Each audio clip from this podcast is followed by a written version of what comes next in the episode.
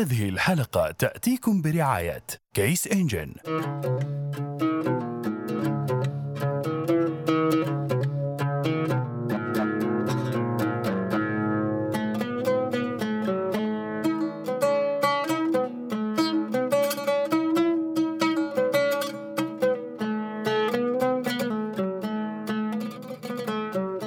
السلام عليكم ورحمة الله وبركاته. أهلا بكم مستمعينا في حلقة جديدة من حلقات ما وراء القانون بودكاست، البودكاست اللي يهتم بكل ما يخص القانون.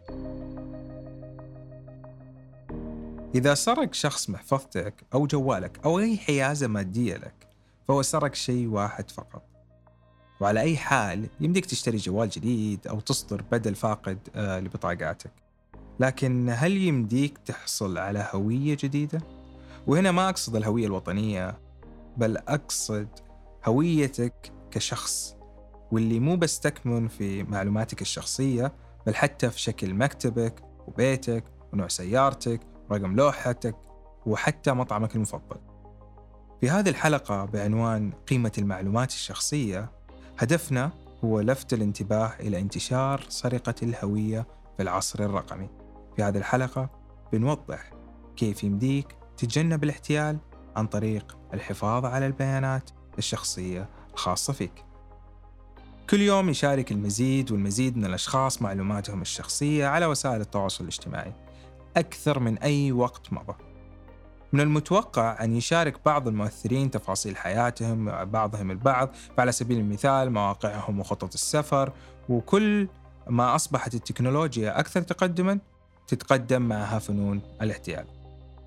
يبلغ حجم الجرائم الإلكترونية حالياً أعلى مستوياته على الإطلاق، مما يؤثر على ملايين الأشخاص في جميع أنحاء العالم وبشكل مضطرد. وممكن أبسط المعلومات تحولك إلى ضحية لهؤلاء المجرمين الجدد في عصرنا الرقمي، اللي بكل بساطة يمكنهم استخدام المعلومات الشخصية لأي شيء يرغبون في تنفيذه، من الاحتيال إلى الأنشطة الإرهابية. وتعتبر أغلب عمليات الاحتيال من هذا النوع منفذة مع سبق الإصرار والترصد. بعض المعلومات في حد ذاتها غير حساسة، ولكن عند دمجها مع معلومات أخرى يمكن أن تؤدي إلى سرقة هويتك. فعلى سبيل المثال يمكن استخدام اسمك الكامل وصورتك الشخصية مثل ما هي موجودة في وثائق الهوية الوطنية ورخص القيادة. ولهذا وجهت الجهات المختصة عدد من القطاعات بعدم أخذ صور من الهويات، ويكتفى فقط بالاطلاع عليها للتأكد من المعلومات. وكمان المخترقين يقدروا يحصلوا على معلومات جواز السفر من خطط السفر السياحية عبر المواقع الغير موثوقة طبعا، وأحيانا المواقع الموثوقة. بعض الأحيان توصل أنهم يحاولوا الحصول على كشوفات رواتب الموظفين، حتى يحصلوا على تاريخ الميلاد ورقم الجوال وعنوان البريد الإلكتروني الأساسي وتواريخ التخرج من المدرسة والجامعة وبعض البيانات الخاصة. ولهذا ننصح أصحاب الأعمال بحفظ هذه البيانات في أماكن آمنة، حتى لا يكونوا هم وموظفيهم عرضة للاحتيال، وخصوصا المعلومات المتواجدة بالمواقع الإلكترونية وشبكات التواصل الاجتماعي، سواء للمنشآت أو للأفراد. طيب ليش تعتبر مشاركة هذه المعلومات أمر خطير؟ لأنها تشبه في طريقة مشاركتها مشاركة رقم السي سي في على بطاقتك الائتمانية، وكلنا عارفين قديش مشاركة هذا الرقم خطير جدا وممكن يعرضك للاحتيال. الموضوع ممكن يكون غير مهم للبعض أو غير مفهوم، لكن هذا الجزء البسيط ممكن يمكن المحتالين من استخدام معلوماتك بالعمل السري الخاص فيهم، واللي أصلاً ما تعرف مقاصده. عالمياً ثلاثين بالمئة من مستخدمين فيسبوك يضعون أسمائهم الكاملة وتواريخ ميلادهم على صفحات ملفاتهم الشخصية. بالتالي يمكن للمجرمين بسهولة الاستفادة من تلك المعلومات في معرفة عناوينهم. ممكن تكون هذه المعلومات البسيطة هي القطعة الناقصة لحل اللغز، اللي هو لغز النصب عليك. اسمك، عنوانك، تاريخ ميلادك، هي الثلاث معلومات اللي تسهل على المجرم الحصول على باقي معلوماتك. وفي بعض الدول ممكن يقدر يحصل من أحد البنوك على قرض باسمك أو باسم الضحية. طبعا هذا الأمر والحمد لله ما ينطبق عندنا في السعودية، بسبب الرقابة الشديدة من قبل البنوك وتشديد البنك السعودي المركزي على أهمية وجود العميل شخصياً لإجراء مثل هذه العمليات. ولكن من ناحية ثانية لاحظت شخصياً بعض الأفراد في المملكة أنهم يرسلون سيرهم الذاتية مع إدراج أرقام الهوية وتواريخ الميلاد لأشخاص ما يعرفوهم أو لإيميلات غير معروفة المصدر. وهذا الأمر خاطئ مو بس من باب حماية المعلومات، ولكن مهنياً من الخطأ أنك تضع رقم هويتك وتاريخ ميلادك في سيرتك الذاتية. هذا الموضوع ما ينطبق فقط على الأفراد، لأنهم مو بس المعرضين للخطأ، المنشآت والشركات أيضاً معرضة بشدة لخطر الاحتيال. شركات المحاماة بالذات ما هي استثناء. في عام ألفين وسبعة عشر وقعت واحد من كل أربع شركات محاماة في المملكة المتحدة ضحية لهجوم إلكتروني. ومن هنا لازم نشدد وننصح مكاتب المحاماة بالمملكة ومنطقة الخليج على أهمية بناء نظام رقمي آمن لحفظ المعلومات والتعاون مع شركات موثوقة فيما يخص التقنيات القانونية. عشان نبسط حقيقة التهديد لخطر الاحتيال، أنت وأنا وغيرنا لا نزال عرضة للاختراق حتى لما نقلل المعلومات الشخصية اللي نشاركها على الإنترنت. الجميل بوطننا الغالي أنه هناك إشراف حكومي متزايد وحملات توعوية مصممة لإعلام المستخدمين بأهمية الأمن والخصوصية وحماية الهوية. ولكن حتى مع وجودها ممكن تكون مواقع التواصل الاجتماعي الآمنة هي الباب للنصب عليك، لأن ما في أي موقع ممكن يسلم من مخترق محترف. مواقع التواصل الاجتماعي بالخصوص تتطلب من المستخدمين المسجلين تقديم قدر كبير من المعلومات الحساسة، وهذا الشيء له إيجابيات وأيضاً له سلبيات. ومن سلبياته أن هذه المواقع بتكون عرضة للهجمات الإلكترونية الخارجية أو الداخلية. خذ على سبيل المثال الاختراق الأخير على تويتر بسبب عيوب منظمة تويتر نفسها إلى حد ما.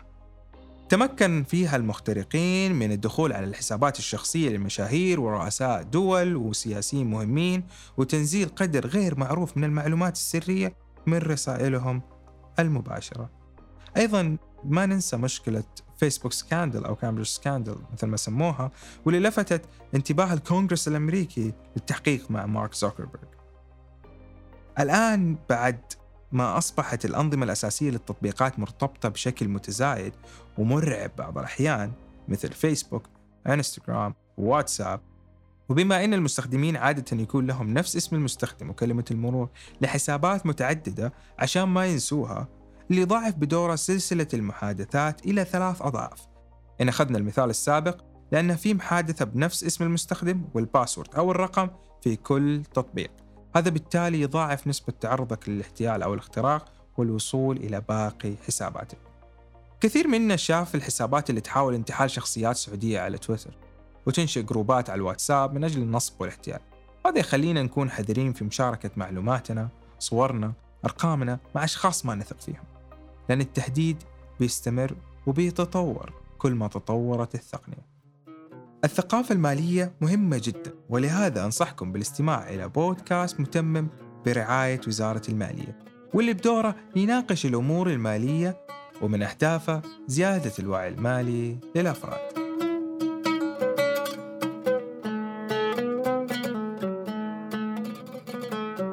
أصدر البنك المركزي السعودي هذا العام إرشادات محددة لمكافحة الاحتيال للبنوك العاملة في المملكة، وكان هدفهم مساعدة القطاع المالي في وضع السياسات والإجراءات اللي تكافح حالات الاحتيال وتحمي عملاء البنوك.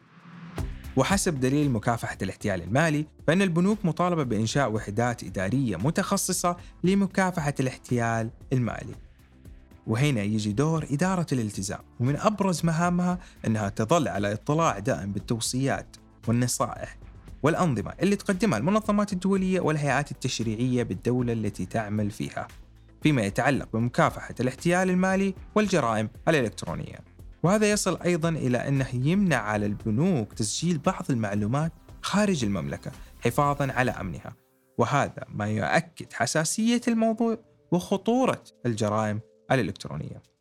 في طور إعدادنا لهذه الحلقة خط نقاش مع أحد مدراء إدارة الالتزام بأحد البنوك السعودية المعروفة، واللي بدوره أشاد بإسهامات البنك المركزي السعودي في تطوير الأنظمة وحوكمة القطاع. أيضا شدد على أن أغلب البنوك تحاول تطوير أنظمة إدارة الالتزام لديها لتواكب المعايير العالمية. وكمان شدد البنك المركزي السعودي بشكل خاص على أهمية البرامج التعليمية لكل من الموظفين والعملاء لتعريفهم بشكل أفضل على محاولات الاحتيال وفهم كيفية الإبلاغ عنها. لهذا نشوف البنوك دائما ترسل رسائل نصية على الجوالات تحذر من عمليات الاحتيال. بكل تأكيد كان توجه سليم خصوصاً في زمن كورونا، لأنه معظم المدارس والشركات والأعمال أصبحت تعمل بشكل كامل عبر الإنترنت. في الوقت اللي إحنا ندرس ونعمل ونتواصل اجتماعياً عبر الإنترنت، يمتلك المخترقين الإلكترونيين طرق وفرص جديدة لاستغلالها. وافتقارنا إلى المعرفة وفهم التكنولوجيا المستخدمة في ارتكاب جرائم سرقة الهوية يجعلنا معرضين بشكل أكبر لعمليات الاحتيال بشتى أنواعها. أهم سلاح ممكن نمتلكه في عصرنا الرقمي ضد الهجمات الإلكترونية والاحتيال بشكل عام هو الوعي.